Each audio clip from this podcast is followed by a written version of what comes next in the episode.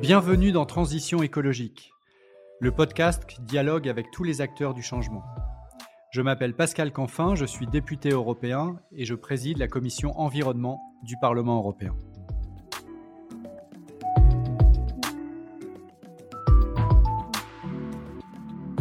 Dans ce podcast, je dialogue avec des responsables politiques, des chefs d'entreprise, des militants de la société civile, et nous soulevons ensemble le capot de la transition écologique. Comment faire? Comment faire face à un enjeu d'une telle complexité? Voilà la question clé qui sera le fil conducteur de nos échanges. Mon engagement? Vous garantir un podcast sans fausse polémique, sans simplisme et tourné vers l'action. Mon souhait? Créer de l'intelligence collective pour gagner la bataille de la transition écologique. Et il va sans dire que la participation de mes invités à ce podcast n'emporte aucune signification partisane pour ceux qui aimablement acceptent de répondre à mon invitation au dialogue. Je remercie le groupe Renew Europe pour le soutien apporté à la réalisation de ce podcast.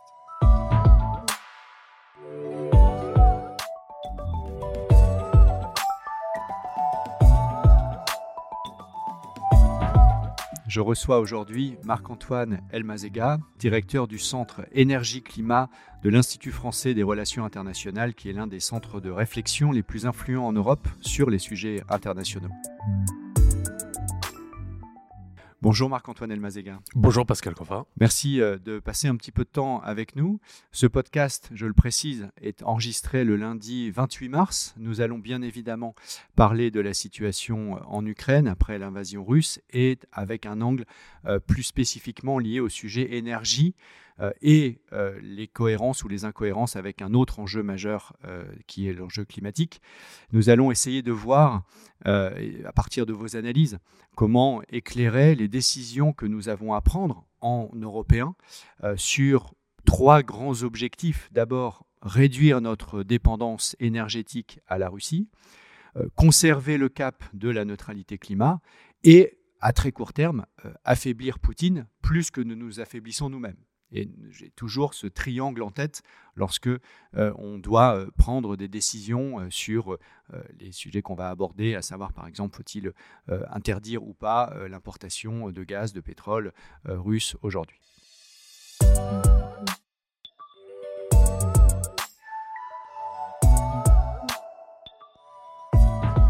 je voudrais qu'on commence par, avec vous par repréciser l'étendue de notre dépendance à la Russie en matière énergétique, en commençant par les énergies fossiles, mais en allant aussi sur le sujet nucléaire et le sujet des métaux rares qui sont nécessaires, par exemple, pour les renouvelables ou pour les batteries électriques. Donc on a dans le débat, bien évidemment, d'abord la dépendance aux énergies fossiles, mais elle va au-delà, en fait, cette dépendance. Donc peut-être que vous pouvez nous rappeler euh, les grands chiffres. Euh, volontiers. Les Américains disent euh, souvent que la Russie, c'est une station-service avec des missiles nucléaires, mais en réalité, c'est une caricature qui ne reflète pas la réalité parce que c'est en réalité beaucoup plus que cela. La Russie est le premier exportateur de gaz au monde, évidemment premier fournisseur de l'Europe, mais c'est aussi le premier exportateur d'hydrocarbures au monde. C'est l'un des premiers exportateurs de charbon, c'est l'un des premiers exportateurs de combustibles nucléaire pour euh, les centrales nucléaires, euh, évidemment de conception soviétique, mais pas que, parce que c'est aussi un fournisseur, par exemple, des États-Unis, euh, d'un certain nombre de, centrales américaines. C'est aussi évidemment un des plus grands fournisseurs de matières premières agricoles au monde. Et ça, on a assisté à une montée en puissance sous Poutine, fournisseur de matières premières agricoles, mais aussi d'engrais. 30% des engrais que nous utilisons en Europe sont importés de Russie. Absolument, absolument. Donc c'est majeur. Et puis, évidemment, le sujet des métaux. Alors, c'est un grand producteur d'acier. Bon, évidemment, il est marginal par rapport à la Chine, mais c'est en réalité l'un des premiers fournisseurs d'aluminium et d'acier à l'Union européenne. Et, donc, quand bien même ça part dans la production mondiale est, finalement relativement marginal, pour nous en Europe, c'est très important. Et puis, il y a euh, tous les nouveaux métaux de la transition énergétique et puis euh, de la croissance économique. Donc, par exemple, le palladium pour l'industrie automobile, c'est le plus grand fournisseur mondial. Par exemple, le nickel euh, pour les alliages d'acier, mais aussi les batteries, c'est l'un des grands fournisseurs et en particulier à l'Europe. Et d'ailleurs, euh, pour l'anecdote, nous sommes en train de négocier euh, le mécanisme d'ajustement carbone aux frontières. Et euh, les deux pays qui sont les plus frappés par ce mécanisme d'ajustement carbone aux frontières, ce sont l'Ukraine et la Russie parce que ce sont deux pays desquels on importe énormément de matières premières très carbonées parmi celles que vous venez de décrire. Donc on mettra en place ce mécanisme en 2026 euh, de manière très opérationnelle, même si la décision politique est en train d'être prise. Donc on peut penser, on peut espérer euh, tous que d'ici 2026 la situation sera différente, mais c'est intéressant de voir à quel point l'intensité carbone de ce que nous importons de Russie et d'Ukraine est absolument est, très très forte. Alors revenons sur le sujet fossile. Aujourd'hui, est-ce que vous faites partie de ceux qui sont favorables à un arrêt euh, direct des importations d'énergie fossile Ou est-ce que vous estimez que la situation euh, finalement ferait plus de tort à l'Europe qu'à Poutine lui-même? Alors sur ce sujet-là, euh, je, me permets peut-être d'abord de juste repréciser la dépendance des Européens à l'égard de ces hydrocarbures russes.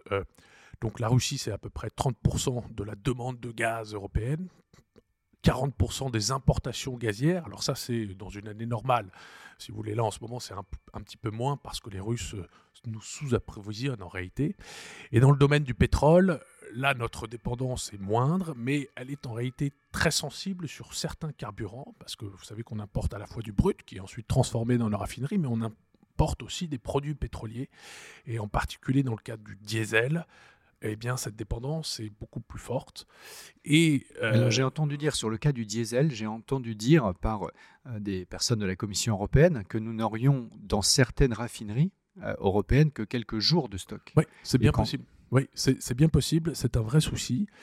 Et, et, il y a même des, difficultés supplémentaires, c'est qu'on se rend compte par exemple que Berlin et sa région, le land de Brandenburg, sont approvisionnés exclusivement par un éoléoduc qui s'appelle le Druzhba, qui fournit du pétrole de qualité Oural, donc russe, et qui est ensuite transformé dans une raffinerie qui appartient à Rosneft, euh, en ex-Allemagne de l'Est. il y en a une autre, euh, qui est la raffinerie de Leuna, qui celle-là appartient notamment à Total Energy. Mais donc, alors on peut euh, changer les voies d'approvisionnement, amener du pétrole d'autres sources via les ports, ensuite le charger dans des chemins de fer. Mais tout cela ne se fait pas du jour au lendemain, c'est complexe et c'est coûteux. Alors, avec les prix qu'on a actuellement, évidemment, euh, ça facilite les choses, mais euh, c'est vrai que euh, la situation là qu'a construite Poutine, de surdépendance des Européens, les Allemands évidemment l'ont accepté, euh, mais euh, avec ce ces niveaux de prix qu'on a actuellement, cette pression inflationniste, les tensions sociales que l'on voit apparaître ici et là, notamment les camionneurs évidemment, mais toutes les, toutes les professions finalement qui ont besoin. Les euh, agriculteurs en Espagne par exemple. Absolument, et on va, et on va avoir les problèmes des pêcheurs, etc. Donc évidemment tout ça fait que le sujet est extrêmement sensible. Alors, il y a différents cas de figure en Europe, euh, différents degrés de dépendance, mais évidemment, on ne peut pas, au nom des 27, imposer euh, des choix qui, à l'égard de certains de nos partenaires, seraient particulièrement douloureux. Et je pense à l'Allemagne, par exemple. Alors, les Allemands se sont mis eux-mêmes dans cette situation, mais ce n'est pas pour autant qu'on va les punir en leur imposant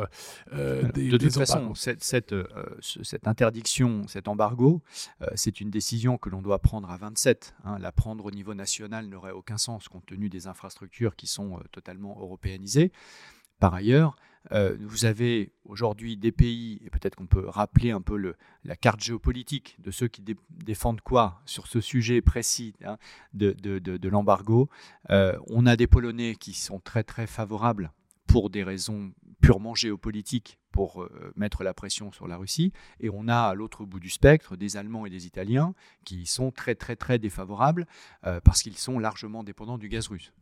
Mais alors sur le, sur le, cas polonais par exemple que vous évoquez, en réalité les Polonais depuis 5 ans mènent une politique, voire même davantage, qui vise à investir massivement dans le dédoublement de toutes leurs capacités d'importation pour pouvoir en réalité se détacher des hydrocarbures euh, russes.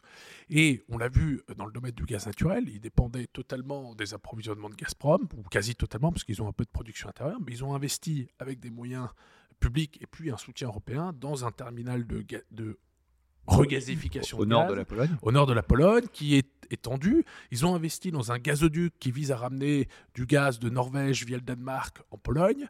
Ils ont investi dans leur propre production nationale. Et, euh, et aujourd'hui, cela les place en position de pouvoir dire que lorsque mon contrat de long terme avec Gazprom se termine en fin d'année, je m'en débarrasse, je ne le, je n'achèterai plus de gaz russe. Et euh, évidemment, ils ont dit ça aux Allemands depuis 5, 6, 7 ans, en disant mais attention, le Nord Stream 2 renforce votre dépendance, etc. Mais du point de vue allemand, ce qui se passe là était inimaginable. Donc les, les Allemands regardaient les Polonais en disant bon, écoutez, il ne faut pas exagérer. On a nos contrats de long terme, on a cette relation économique, etc. Donc on n'en arrivera pas à ce point-là. Mais le fait est que euh, bah, l'histoire donne raison aux Polonais. C'est vrai que les Italiens, eux, ont toute leur industrie lourde et énergo-intensive concentrée dans le nord du pays. Euh, celle-là est très euh, dépendante du gaz, et puis il y a tout le secteur électrique italien qui dépend aussi du gaz naturel. Là, la situation est aussi compliquée parce qu'il y a très peu de terminaux d'importation de gaz naturel liquéfié euh, en Italie. Il y a quelques autres tubes alternatifs, par exemple de Libye ou par exemple euh, d'Azerbaïdjan, mais ça ne fournit pas grand-chose. Donc en fait, là aussi, les options dans l'immédiat, ces prochains mois, euh, des Italiens sont limitées. Et donc c'est vrai que dans ces circonstances-là, Sachant qu'en plus, il y a quand même encore des contrats de long terme qui nous lient aux Russes. C'est peut-être la seule chose, euh, le, seul petit fil très fragile, hein, mais qui nous relie encore euh, à la Russie. Euh, eh bien, dans ce cadre-là, oui, mettre un embargo ou des sanctions serait probablement nous nuire davantage qu'aux Russes, sachant qu'en plus, le gaz, la part budgétaire du gaz dans les revenus de l'État russe, c'est pas grand-chose par rapport au pétrole. Donc si jamais, il vaudrait sans doute mieux s'en prendre au pétrole, qui par ailleurs est déjà en baisse parce que le marché s'ajuste, que au gaz. Alors, c'est ce qu'on essaye de, la ligne que l'on essaye de, construire euh, et la réponse politique que l'on construit en européen depuis le début de cette crise sur ce sujet précis euh, est un point d'équilibre entre la position allemande consistant à dire on le fera jamais et la position polonaise consistant à dire il faut le faire tout de suite. Ce qu'on essaye de faire, c'est de dire euh, on a bien conscience du problème, mais si on le fait tout de suite partout en Europe, probablement on se fait plus mal à nous qu'on ne fait mal à Poutine, ce qui évidemment devient contre-productif. Par ailleurs, euh, il ne faut jamais dire jamais, et donc on se prépare jour après jour à se rendre moins dépendant de ces hydrocarbures russes pour pouvoir actionner le plan B si jamais cela s'avère nécessaire, soit parce qu'on le ferait nous-mêmes, soit parce que Poutine le ferait.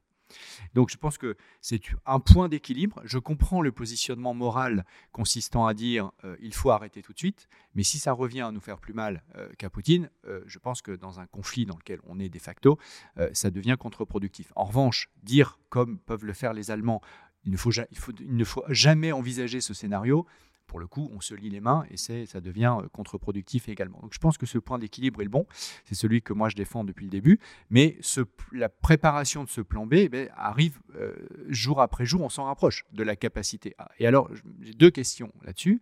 La première, c'est est-ce qu'il est, euh, raisonnable de penser que si l'on commence par le pétrole, on s'arrête au pétrole Ou est-ce qu'une fois qu'on a mis, soit nous, soit Poutine, le doigt dans l'engrenage eh bien, euh, dans quelques semaines, on passe à un embargo total.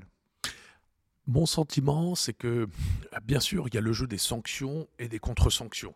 Euh, et il y a le jeu des réactions spontanées des acteurs du marché. Parce que ce qui a surpris un peu tout le monde dans cette affaire pétrolière, par exemple, c'est que sans qu'il y ait de sanctions à l'encontre du pétrole russe en Europe, les grands acteurs du marché ont tout d'un coup, par eux-mêmes, décidé subitement d'arrêter euh, d'acheter en partie euh, les euh, fournitures russes, par exemple à Rotterdam ou dans d'autres ports, au-delà de, des, volumes prévus dans leur contrat de long terme. Et donc là, il y a eu déjà un recul en réalité des, exportations russes d'hydrocarbures que certains évaluent entre 1 et 3 millions de barils jour, ce qui est quand même considérable. Ce qui représente, parce que je pense que personne n'a l'ordre de grandeur en tête. C'est à peu près la moitié, plus de la moitié des fournitures russes à l'Europe qui sont déjà en réalité aujourd'hui perturbées. De pétrole. De pétrole, absolument. Alors sur le gaz, là pour le coup, c'est que les Russes qui réduisent leurs approvisionnements. Donc euh, il y a en gros quatre ou cinq grands corridors. Ils en ont coupé un d'eux-mêmes, c'est le Yamal Europe qui passe par la Biélorussie et la Pologne. Il reste en gros le Nord Stream du GNL, l'Ukraine qui continue d'opérer, euh, le Turk Stream au sud et puis euh, le Blue Stream vers la Turquie. Donc ça, ça fonctionne encore. Mais évidemment, dans ce jeu-là, quand on entend le chancelier allemand Olaf Scholz qui dit publiquement, écoutez, si les Russes nous coupent le gaz, c'est l'économie allemande qui s'effondre, il est évident qu'au Kremlin, euh, on est très tenté de le faire. Euh, probablement. Et alors, cela dit, il ne faut pas s'imaginer, selon moi, que cette coupure sera totale et, que tous les flux seront interrompus pendant X années. Je pense que ce sera du stop and go. Euh, un tube qui est coupé pendant quelques mois et qui reprendra ensuite euh, pendant ce que les, un autre continue de fournir. Parce que côté russe, quand même, il faut bien voir une chose, c'est qu'on a besoin de revenus et qu'on ne peut pas comme ça, du jour au lendemain, vous savez, les gisements de gaz ou de pétrole, c'est pas des robinets d'eau chaude et d'eau froide euh, qu'on allume et qu'on éteint, enfin qu'on tourne chez soi. C'est beaucoup plus compliqué, donc euh, il y a une inertie là-dedans. Donc on ne peut pas comme ça, un, couper et deux, rerouter en fait. Donc pour le gaz, c'est encore plus difficile que pour le, pétrole. Bah, pour le pétrole, on peut, en fait, il faut des tankers, on charge dans les ports et on envoie ces fournitures en Inde, en Chine, euh, au Brésil, en Afrique. Bien sûr, les coûts de transport sont plus élevés. Bien sûr, il faut qu'il y ait de la disponibilité de tels tankers, mais c'est quand même un marché qui est beaucoup plus flexible pour le pétrole. Hein. Pour le pétrole. Est-ce que les, sur le pétrole, est-ce que les Russes ont déjà commencé, compte tenu de la baisse de l'approvisionnement en Europe, enfin des exportations vers l'Europe, est-ce qu'ils ont déjà commencé à rerouter? Absolument, ils ont déjà rerouté en partie, et cela fait le bonheur, si je puis m'exprimer ainsi, d'un certain nombre de pays émergents qui en fait étaient étranglés par la montée des prix et du gaz et du charbon et du pétrole, et qui du coup ont la possibilité d'acheter avec des rabais importants euh, des cargaisons de pétrole russe. Je pense à l'Inde, par exemple, mais probablement aussi à la Chine. Et, euh, et du coup, euh, eh bien, qui se réjouissent d'une certaine façon de cette situation.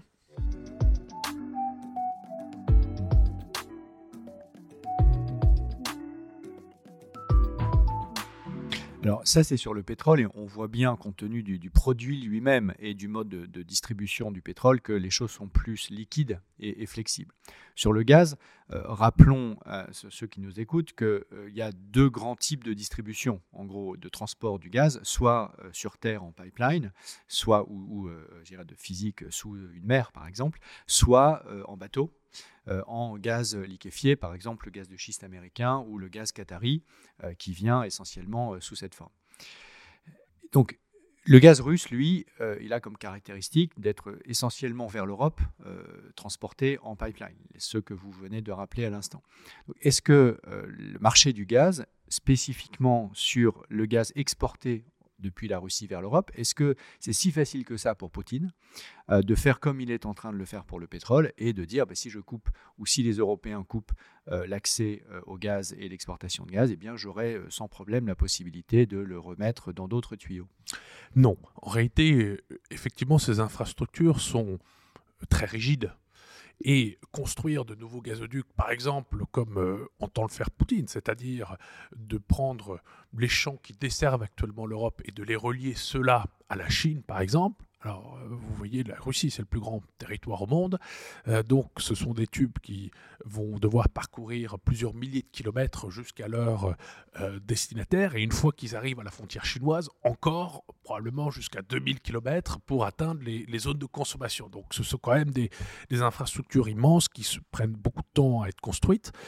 Et alors, évidemment, il y aura une volonté russe d'essayer de réorienter encore davantage ces exportations vers la Chine. Mais ce faisant, euh, les Russes vont finalement se mettre en position de vulnérabilité aussi par rapport à la Chine, qui évidemment aura une position de négociation renforcée. Euh, on sait que évidemment ces négociations de prix euh, sont très compliquées, mais si les Russes arrivent auprès des Chinois en disant bah voilà j'ai perdu mon client, mon principal client, je veux vous fournir du gaz, les Chinois seront bien sûr intéressés, mais ce sera à leurs conditions. La deuxième chose, c'est qu'il y a quand même le GNL. Et donc, il y a cette fameuse usine euh, Yamal LNG dans laquelle Total Energy est actionnaire. Donc, cette usine-là, oui, là, il y a beaucoup plus de flexibilité.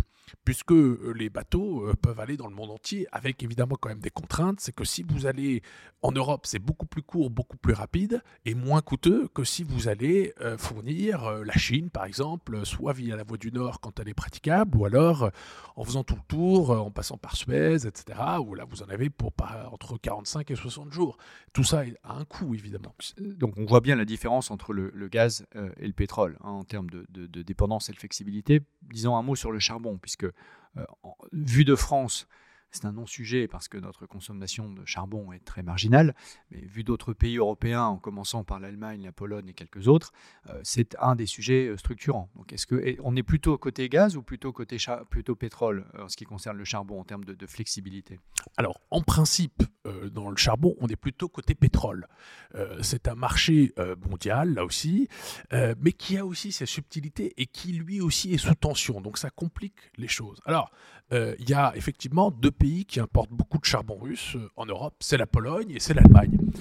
Et euh, en ce qui concerne la Pologne, c'était d'ailleurs un des paradoxes que je soulevais souvent en allant à Varsovie. Je disais, mais c'est extraordinaire ce que vous faites pour réduire la dépendance au gaz russe, mais par contre, côté pétrole et côté charbon, euh, on voit peu d'avancées. Alors, et en Allemagne, en effet, les importations de, charbon russe ont une spécificité, c'est que ce charbon est de très bonne qualité et donc émet moins de particules polluantes, par exemple, que certains autres types de charbon. Alors, quand je disais qu'on est dans un marché mondial sous tension, en fait, le prix de la tonne de charbon euh, est passé d'à peu près 50 à 80 euros la tonne ces dernières années à des niveaux supérieurs à 300 euros la tonne actuellement. Donc ça veut dire que le marché est sous tension à cause du Covid, à cause de différentes situations et parce que la demande monte en fait dans la plupart des pays du monde. Souvent aussi, il y a des phénomènes météo qui affectent la production. Quand les mines sont inondées en Inde, ben, l'Inde tout d'un coup euh, arrive sur le marché avec des très gros besoins d'achat. Ça, c'est la première chose. La deuxième chose, c'est qu'il y a beaucoup de, quand même, de producteurs dans le monde, la Colombie, l'Afrique du Sud, l'Indonésie, euh, euh, les États-Unis, l'Australie, absolument. Mais euh, voilà, dans un marché mondial, on se bat pour ces cargaisons, donc les prix montent, il faut le temps d'acheminer ces cargaisons.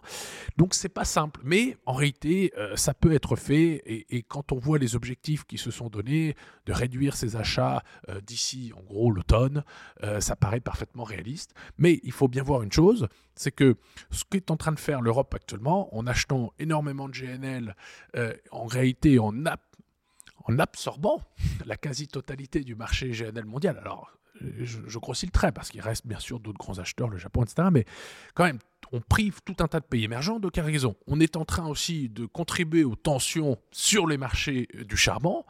Euh, dans beaucoup de pays, cela vient s'ajouter à tout un tas d'autres problèmes. On évoquait les céréales tout à l'heure. Et euh, bien sûr, c'est un monde qui va être de plus en plus instable. Oui, parce que vous évoquiez l'effet bénéfique pour l'Inde, par exemple, euh, de la baisse, la, de la diminution de notre consommation de pétrole russe qui a comme conséquence de rendre possible le fait d'acheter des cargaisons à moitié prix. Néanmoins, pour l'ensemble des pays émergents, euh, qui sont des très très gros consommateurs d'énergie et qui sont en tension permanente sur ces sujets, on voit bien que c'est plutôt un élément de vulnérabilité et de fragilité, à la fois l'augmentation des prix, que nous, nous avons déjà du mal à absorber, mais nous sommes les mieux placés pour pouvoir l'absorber et pour pouvoir euh, compenser les effets sociaux de cette augmentation des prix de l'énergie. Quand vous êtes un pays euh, émergent, évidemment, c'est encore plus difficile. Et euh, je voulais qu'on conclue ce, tour d'horizon euh, énergétique et géopolitique avec l'énergie non fossile, donc le nucléaire. Euh, en France, on a tendance effectivement à concentrer le débat sur les dépendances aux énergies fossiles. Mais dans d'autres pays qui, pour le coup, ont moins de puissance nucléaire que la nôtre, par exemple ceux qui sont plus dépendants du charbon, eux voient bien au contraire que le débat ne se résume pas aux fossiles donc, ça va être intéressant euh, d'avoir votre point de vue là-dessus. Est-ce que vous pouvez nous dire en quoi la filière nucléaire française ou les filières nucléaires européennes, hein, finlandaises ou d'autres pays de l'Est de l'Europe qui, ont un, parc nucléaire hérité de l'époque soviétique, euh, est aujourd'hui euh, dépendante de la Russie et, que faire face à cette dépendance? Alors c'est un point qui est, essentiel parce que bien sûr on a un certain nombre de pays, notamment d'Europe centrale, qui ont hérité euh, d'une infrastructure de centrales nucléaires euh, de technologie soviétique. donc, c'est les fameux réacteurs VVER qui sont en passant de très bons réacteurs, hein, euh, fiables et, compétitifs, mais qui notamment requièrent des combustibles fournis par la Russie. Alors, on n'a jamais vu en réalité que pour des affaires géopolitiques, les fournitures de combustibles s'arrêtent. Et euh, aujourd'hui, alors que l'espace aérien, par exemple, entre la Russie et l'Europe est largement fermé, il y a encore quelques avions qui passent, et ce sont notamment des avions qui viennent amener des briques de combustible, notamment à la Slovaquie. et on a d'autres réacteurs, alors il y en a en Slovaquie, il y en a en République tchèque, il y en a en Slovénie. donc aujourd'hui, il y a ces technologies-là, il y avait des projets en construction, donc en Finlande, des projets russes, il y en a un en Hongrie, et il y en a un en Turquie. Alors il faut quand même aussi parler de la Turquie, parce que quand bien même elle n'est pas dans l'UE, elle est dans l'OTAN. Donc en fait, on est quand même dans le même bateau face à la Russie. Alors, la réalité, euh, c'est probablement la suivante, c'est qu'il euh, y a quand même des questions sur est-ce que euh, les réacteurs en, Finlande ou en Hongrie qui étaient prévus vont être construits ou pas. Euh, le réacteur turc, lui, est quand même bien. Enfin, les, deux réacteurs turcs sont quand même bien avancés. Et c'est Rosatom qui finance. Donc, ils ont quand même intérêt à, finir le projet. Mais dans l'ensemble, ce qui est sûr, c'est qu'en Europe, il n'y aura plus de construction par Rosatom de nouveaux réacteurs. Mais il y a encore une interdépendance. Par exemple, euh, quand euh, Rosatom construit une centrale, à l'intérieur de cette centrale, il y a des équipements français. Alors, justement, vous avez dit que pour les trois grandes énergies fossiles, on a des degrés de flexibilité pour se passer euh, du fossile russe qui est différente, mais on peut le faire.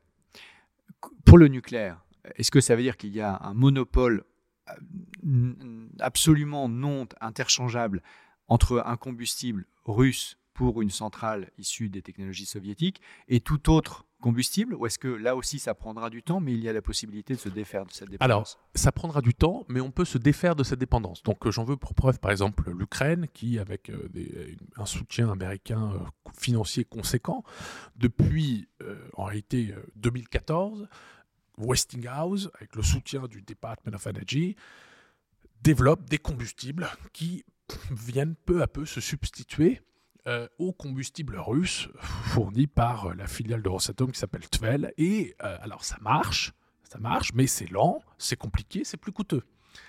donc, et c'était calibré juste pour l'Ukraine, qui, faut-il, il faut quand même le rappeler, c'est l'un des plus grands parcs nucléaires d'Europe. Il, il, y a 16 réacteurs, donc c'est un gros pays. Et donc, on peut le faire, mais ça ne se fait pas du jour au lendemain. c'est une industrie qui est quand même très complexe, et donc ça prendra la voilà, on n'est pas dans l'horizon de temps de substitution du gaz ou du pétrole. Hein. C'est beaucoup plus. On n'est pas à l'échelle de, mois. Hein, exactement. Pour, Le, pour, Le, fossile, tout est calibré pour pouvoir, à l'été, euh, être dans une situation de bien moindre dépendance. Pour le nucléaire, euh, vous dites que c'est un horizon de temps plus long.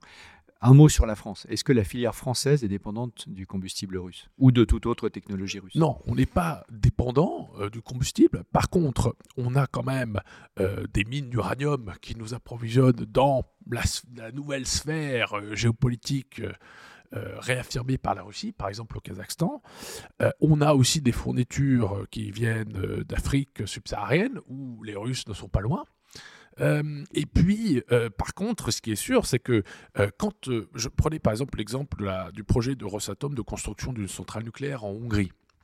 Eh bien, lors de la première pierre de euh, la construction de cette centrale, qui pour l'instant dans l'éco-stage de, bon, on a coulé une, une, chape de béton, on va dire, eh bien, était présent aussi l'ambassadeur de France, mais aussi l'ambassadeur des États-Unis, mais aussi celui de Grande-Bretagne, bien sûr celui de Russie.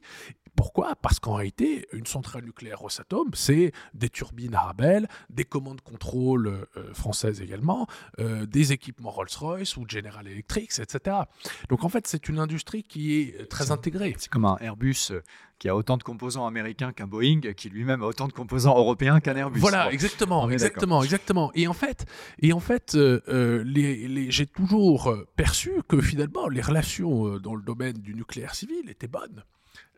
avec entre les Russes et, les Européens, et puis en particulier Une entre très, les forte Russes interdépendance. Voilà, absolument. C'est-à-dire personne, peut-être à exception des Chinois, je ne sais pas, personne ne peut faire de centrale tout seul.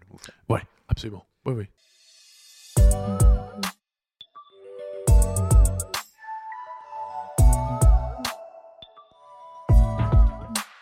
Peut-être qu'on peut se, poser la question euh, de, des conséquences de moyen terme des décisions que nous sommes en train de prendre sur la diversification gazière. Vous l'avez rappelé, gazière et pétrolière par ailleurs.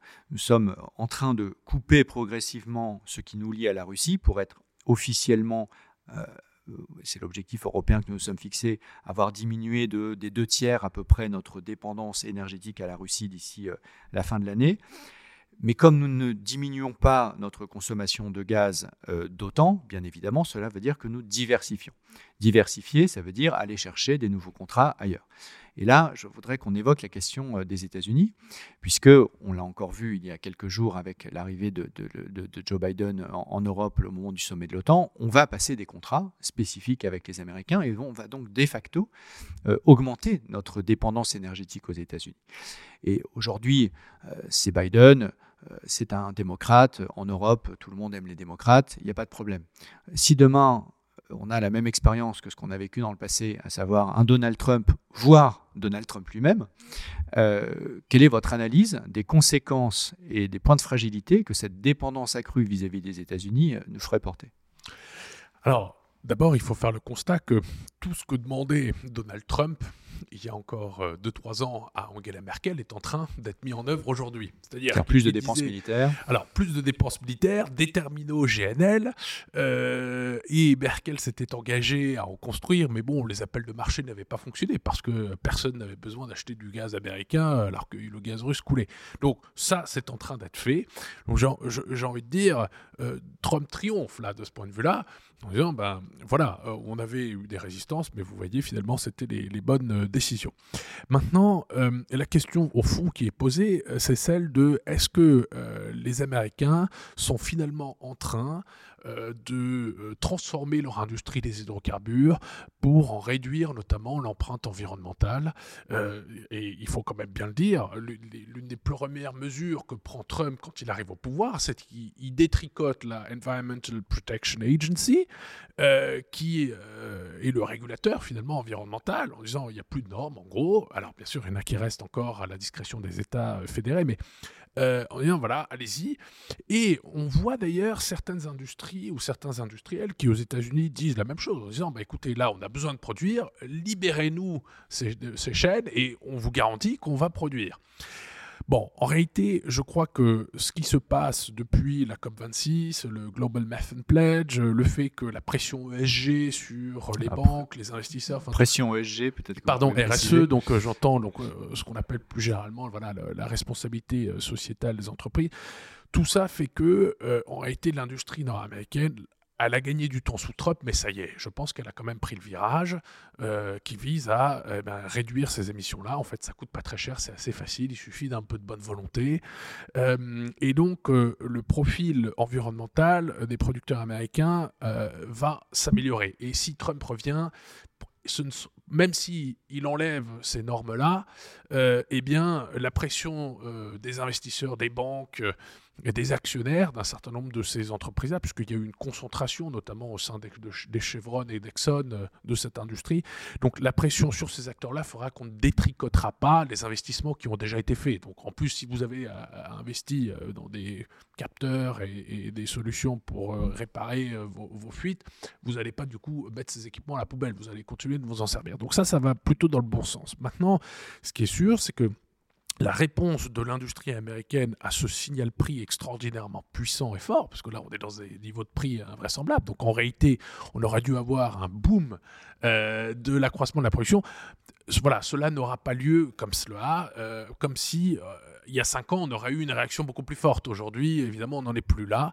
Cela dit, euh, ce qui est certain, c'est que les États-Unis sont la soupape de sécurité de l'Europe et du monde entier d'ailleurs, parce qu'il y a beaucoup de flexibilité dans ce système-là. Et c'est vrai que l'industrie des, des, schistes américaines, elle permet une chose, c'est qu'avec très peu d'investissement, vous êtes en mesure en fait de monter ou de baisser la production très rapidement.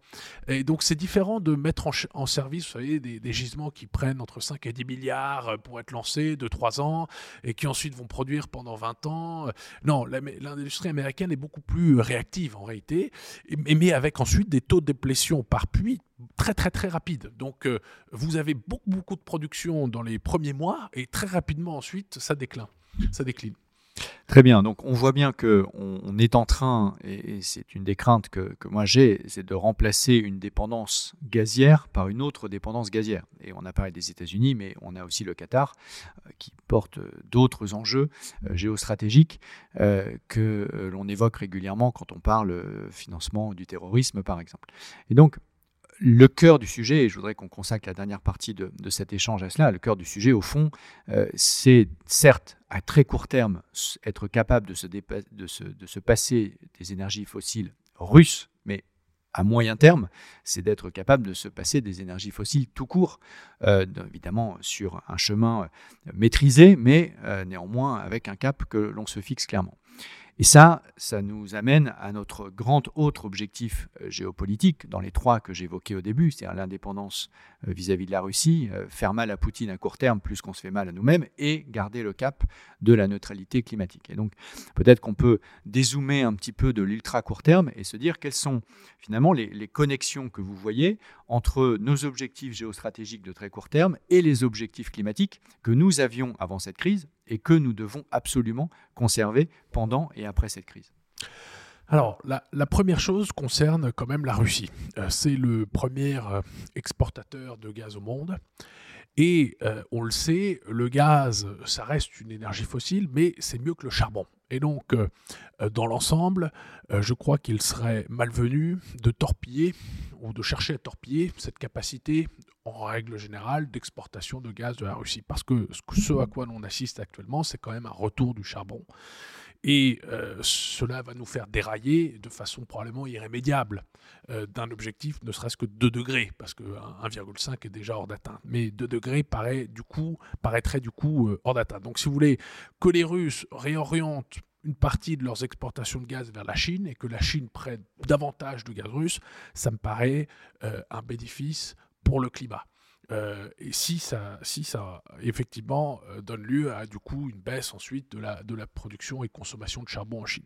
Dans les pays émergents, euh, on avait eu, au cours des 5-6 dernières années, lorsque le gaz était pas cher, une vague d'investissement dans des capacités d'importation de gaz et qui était destiné dans les zones côtières à venir alimenter des industries sidérurgiques qui avant consommaient du charbon ou alors à venir produire de l'électricité en soutien aux énergies renouvelables, parce qu'il y avait un peu ce modèle, euh, grande capacité solaire, et pour passer les pointes, soutien avec des centrales thermiques au gaz. Et donc, euh, ce type d'investissement, ce type de schéma est en réalité annulé par la crise que l'on vit actuellement, puisque les pays émergents ne peuvent plus se payer ce gaz naturel liquéfié hors de prix. Parce que nous l'achetons aussi et nous asséchons le marché, comme vous l'expliquiez Exactement, parce qu'on on assèche le marché, et puis parce que cela se dit, quand bien même les prix finiront, finiraient par retomber, euh, on voit bien que ce type de crise peut se reproduire du jour au lendemain, et donc euh, cela les inquiète énormément. Quelle est leur réaction? Et donc, pour l'instant, leur réaction, c'est de relancer le charbon, euh, malheureusement, et sachant que par ailleurs, parce qu'enfin, le problème, c'est que les chaînes logistiques de l'industrie du solaire, par exemple, sont très perturbées. Donc, euh, en fait, les coûts de ces projets-là augmentent vous n'êtes même pas sûr de pouvoir euh, lancer vos, parcs à temps parce qu'il va vous manquer des composants, etc., qui sont bloqués dans des ports. donc, évidemment, tout cela entraîne des, des, coûts supplémentaires. Donc là, on est un peu dans un... On revient finalement dans le charbon. Et donc, une fois qu'en Europe, on aura amorcé notre baisse de la demande de gaz de façon significative et qu'on réduira nos besoins d'importation de gaz naturel liquéfié, des producteurs comme les États-Unis, mais d'autres hein, qui se lancent, pourront évidemment du coup reviser ces marchés-là en leur donnant la confiance euh, euh, eh ne seront pas exposés à des variations folles de prix, etc.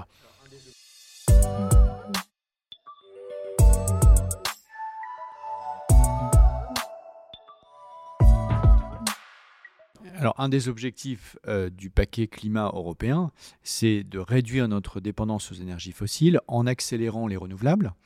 Nous avons euh, plusieurs enjeux. Le premier, c'est évidemment de se fixer un objectif d'augmentation euh, de la part des renouvelables dans la consommation d'énergie en Europe. le projet de la Commission européenne, c'est d'aller jusqu'à 40% en 2030. Au Parlement européen, nous sommes favorables maintenant à aller jusqu'à 45% parce que même ceux qui étaient sceptiques bah, voient bien que c'est quand même un cap qui nous permet d'être moins dépendants, non pas totalement indépendants, vous le rappeliez au début, et je pense que c'est important d'en avoir conscience aussi, il y a sur la chaîne de valeur des renouvelables des éléments de dépendance, comme pour toutes les autres énergies. Néanmoins, euh, ça reste une énergie que l'on peut produire chez nous, contrairement au gaz ou au pétrole. Euh, qu'est-ce que vous pensez, qu'est-ce que vous voyez comme mesure à prendre à, court terme euh, sur les permis, sur la, spécialisation, sur la planification enfin, Qu'est-ce qui, selon vous, permettrait d'accélérer euh, ce passage euh, vers une économie, un système énergétique où les renouvelables ont vocation à devenir bien plus importantes qu'aujourd'hui? Alors, et vous l'avez très bien identifié, je crois qu'il faut s'en réjouir, et notamment en France où on était quand même hésitant au cours des dernières années, c'est clair qu'il faut tripler, quadrupler les efforts sur le déploiement des énergies renouvelables. Maintenant, il faut bien voir une chose, c'est qu'on est en concurrence avec les États-Unis.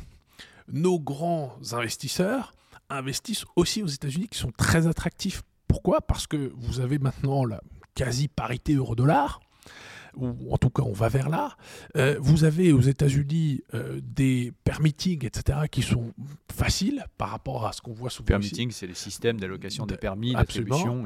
Absolument. Vous avez euh, aux États-Unis une industrie manufacturière intérieure qui est en plein essor. Donc vous, vous dépendez de moins en moins. Alors il y a des systèmes de tarifs aussi aux frontières, de droits de douane, etc. Mais en gros, on dépend quand même moins euh, ou en, tendance baissière de l'étranger, notamment de Chine, etc., pour euh, ces grands projets.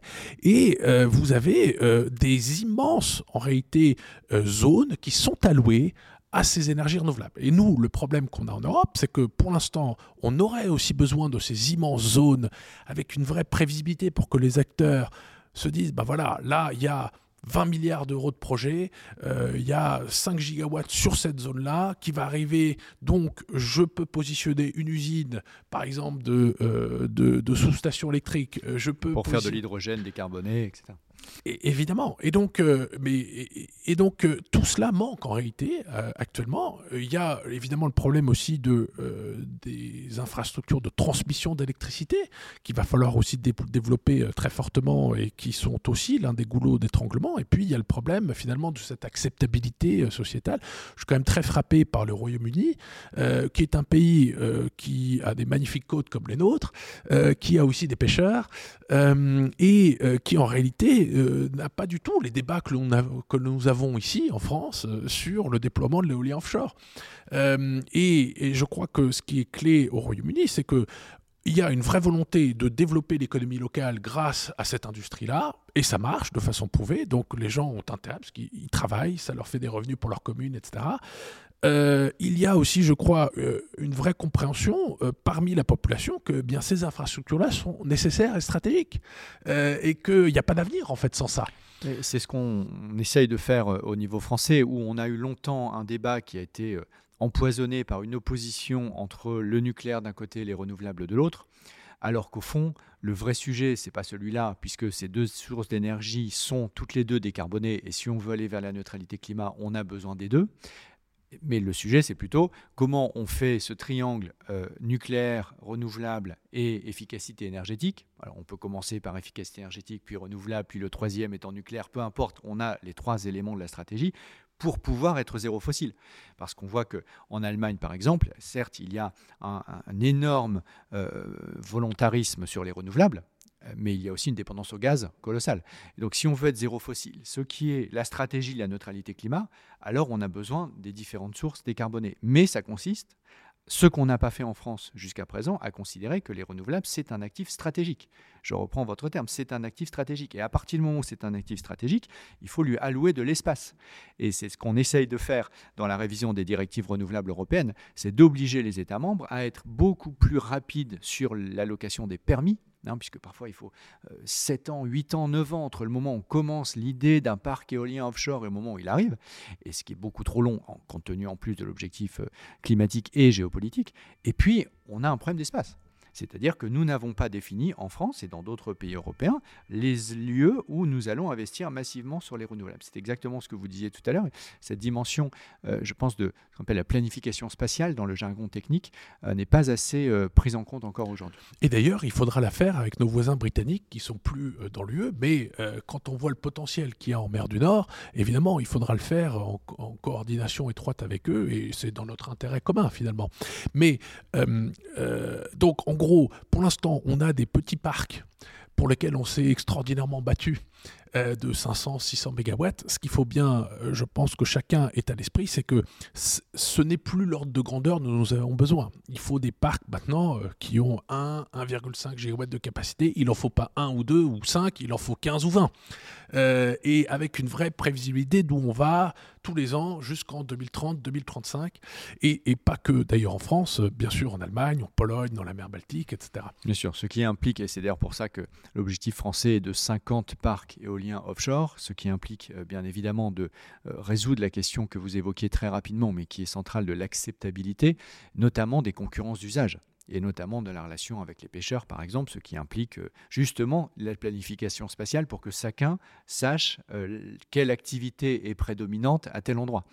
ce que, pour l'instant, encore une fois, nous n'avons pas réussi à faire au niveau français, ce que d'autres pays, au Danemark, en Écosse, pour prendre une autre région euh, euh, qui a énormément misé sur l'éolien offshore, euh, réussi à faire. Peut-être un, mot de conclusion, j'espère qu'il ne sera pas trop négatif. Vous avez dit à un moment, les 1,5 degrés, c'est mort. Et vous avez dit le sujet maintenant avec le retour du charbon avec la crise que l'on a décortiquée et son impact sur le gaz, euh, c'est est-ce que les 2 degrés, euh, fondamentalement, c'est mort aussi? Et donc j'aimerais, j'aimerais pouvoir entendre l'analyste que vous êtes dire que ça n'est pas mort. Alors, euh, non, 1,5 degré, je pense que c'est vraiment foutu. En réalité, la seule façon d'y arriver, ce serait cette guerre mondiale ou ce serait une nouvelle pandémie. Donc euh, on ne souhaite évidemment pas ni l'un ni l'autre, et donc euh, évidemment c'est hors d'atteinte. Donc, euh, Sachant que le réchauffement est déjà aujourd'hui de 1.1 à 1.2, et que le 1.5 évidemment compte tenu de la, de la, de la, la durée de l'écart entre le moment où on émet quelque chose et le moment où ça a un impact sur le climat, on peut penser que nos émissions passées des deux, trois dernières décennies nous conduisent effectivement très très probablement, malheureusement je rejoins votre constat, à considérer que nous aurons de toute façon un réchauffement au moins d'un point cinq degré. Oui, oui, malheureusement. Mais là, je crois que cette guerre, ces crises, ces multiples chocs de l'énergie, de l'industrie, etc., positionne pour une fois chaque consommateur, chaque industrie comme finalement acteur de cette transition. Parce que jusqu'à présent, on nous disait bah, il va quand même falloir euh, euh, changer nos modes de consommation, etc. Mais bon, vous comprenez, l'horizon c'est 2050 et pour beaucoup de gens c'est très abstrait et, dans les urgences du quotidien, etc. Euh, on, est prêt à faire une impasse dessus. Là, je crois qu'aujourd'hui, la question, elle est posée dès maintenant. Face à ces hausses des prix, eh bien, chacun peut résister en euh, prenant moins sa voiture, en privilégiant le train, en privilégiant le vélo là où on peut. Euh, par exemple, mais ce sont des éléments euh, infimes, mais qui, mis bout à bout, ont un impact immense en économisant de l'énergie chez soi. Et on est en fait, il y a partout encore des barrières. J'en prends quelques-uns. Vous voyez, quand si vous voulez être francilien, vous prenez le transilien, vous ne pouvez pas mettre votre vélo dans le train aux heures de pointe. C'est absurde. Vous pouvez le mettre entre 10h et 16h, 10h du matin, 16h du, du soir. Euh, c'est anormal. Euh, quand, et, en même temps, les trains sont bondés et si vous mettez votre vélo, c'est 4 ou 5 personnes qui peuvent faire monter dedans et ce qui se reporte sur le train d'après. Sauf qu'à un moment donné, quand le système est saturé, euh, il n'y a juste pas de train d'attrait. Alors, il y a un problème d'organisation du territoire. C'est certain. Mais écoutez, vous savez, en Suisse, y a, vous avez des trains avec. c'est question, c'est le cadencement. Voilà, il y a encore plus de trains. Oui, absolument. Mais bon, les, les problèmes sont partout. Si on ne, on ne parle que diminution du prix de l'essence en réduisant les taxes, euh, je pense qu'on envoie un peu le mauvais signal aussi à celui qui vient de s'acheter un SUV qui consomme encore énormément et qui en réalité peut se payer un plein 100 euros. Bien sûr, euh, il y a beaucoup de gens qui ne peuvent pas et ceux-là doivent être aidés ils n'ont pas acheté un SUV neuf alors qu'ils auraient pu acheter une voiture électrique, par exemple. Hein. Mais donc voilà, là je crois qu'il faut faire un, faut, faut, discerner ce genre de choses. C'est pour ça que une des propositions euh, que l'on va essayer de, porter dans la campagne présidentielle, c'est justement le leasing pour les l'offre leasing de voitures électriques pour accélérer pour les ménages qui sont euh, en grande banlieue, qui sont dans les zones périurbaines ou dans les zones rurales, l'accès aux véhicules zéro émission. Donc, vous remplacez un plein à 100 euros par une charge à 7 ou 8 euros. Euh, donc vous voyez immédiatement la différence. Sauf qu'aujourd'hui, euh, ces familles, ces ménages n'ont absolument pas euh, l'accès, les moyens d'accéder au marché neuf de l'électrique. Et donc il faut non pas attendre 10 ans que la voiture électrique soit non seulement sur le premier marché de l'occasion, mais sur le deuxième marché de l'occasion et vienne concurrencer les vieux diesels, mais accélérer cet accès aux véhicules électriques, donc décarbonés, donc totalement indépendants du prix du pétrole, euh, pour les ménages qui n'ont aucune alternative en transport en commun. Et c'est pour ça qu'on, euh, dans la campagne présidentielle, on a travaillé sur une offre en leasing de véhicules électriques pour accélérer cet accès aux, véhicules zéro émission et éviter une fracture dans la société où vous avez d'un côté ceux qui peuvent accéder aux véhicules électriques et puis ceux qui n'y ont jamais accès. Et à ce moment-là, je pense qu'on n'est pas gagnant collectivement. C'est une des mesures euh, structurelles qui permet d'accélérer euh, la décarbonation. Mmh. Et, enfin, peut-être un dernier point là-dessus. Euh, si on arrive à sortir de ce débat que vous évoquez tout à l'heure, pour ou contre le nucléaire, pour ou contre les énergies renouvelables, et bien comprendre qu'en réalité, ça, c'est pas un sujet qu'il nous faut toutes les solutions le plus vite possible, euh, mais que par contre, en fait, il faut qu'on vise des solutions de décarbonation qui soient efficaces en termes de durée, de rapidité et puis de coût. Euh, là, je crois qu'on aura fait un grand projet, un grand progrès et un grand projet d'ailleurs euh, aussi. Et donc les deux degrés reste le, fait de limiter le réchauffement climatique sous les deux degrés, malgré la crise actuelle, malgré le retour du charbon, et ça, ça, ça, ça, va dépendre beaucoup de la Chine et de notre capacité probablement à euh, garder ce canal de la diplomatie climatique ouvert avec la Chine malgré toutes les tensions qui se renforcent. Et euh, je pense que, euh, évidemment, toutes les avancées technologiques auxquelles on assiste là en ce moment, celles-là vont sans doute peut-être d'ici 2-3 ans nous permettre, même dans les pays développés et, surtout en développement évidemment, de faire des, des accélérations que l'on n'aurait pas imaginées encore peut-être même d'ailleurs aujourd'hui. En tout cas, un message d'espoir euh, dont on a besoin et sur lesquels nous allons conclure euh, cet échange. Euh, une dernière question rituelle. Est-ce que dans la vie, vie professionnelle, il y a quelque chose, un lieu, un auteur, une, un, paysage qui vous inspire particulièrement? Vous savez, alors j'ai grandi à Strasbourg dans un ménage franco-allemand.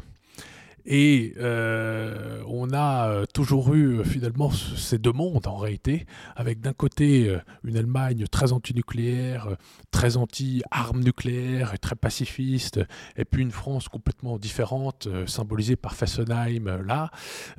et finalement aujourd'hui, j'en viens à voir que, ben, voilà, on a de plus en plus de convergence en réalité on croit qu'on est en train d'apaiser un certain nombre euh, de combats ou de différents idéologiques. On, est en train plutôt d'aller vers plus d'efficacité. Donc, si vous voulez, euh, cette, image-là, c'est le sondage que j'ai lu l'autre jour en étant à Berlin.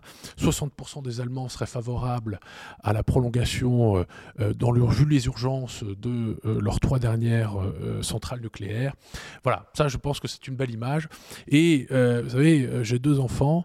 ils me parlent de Poutine de la Chine et du climat et de la pollution tous les jours, à tous les repas, petit-déj et, au dîner, avec leurs euh, co-camarades aussi. Je peux vous dire qu'ils sont en train de faire les prochaines guerres, euh, et, etc., euh, de façon très réfléchie. Et ça aussi, je crois qu'on a vraiment là une responsabilité extraordinaire, parce que eux, dans, dans 15 ans, ils nous demanderont des comptes, évidemment. et donc, il faudra qu'on puisse leur montrer qu'on a fait le maximum quand on pouvait encore Absolument. le faire. Merci beaucoup, Marc-Antoine. Merci, Pascal Coffin.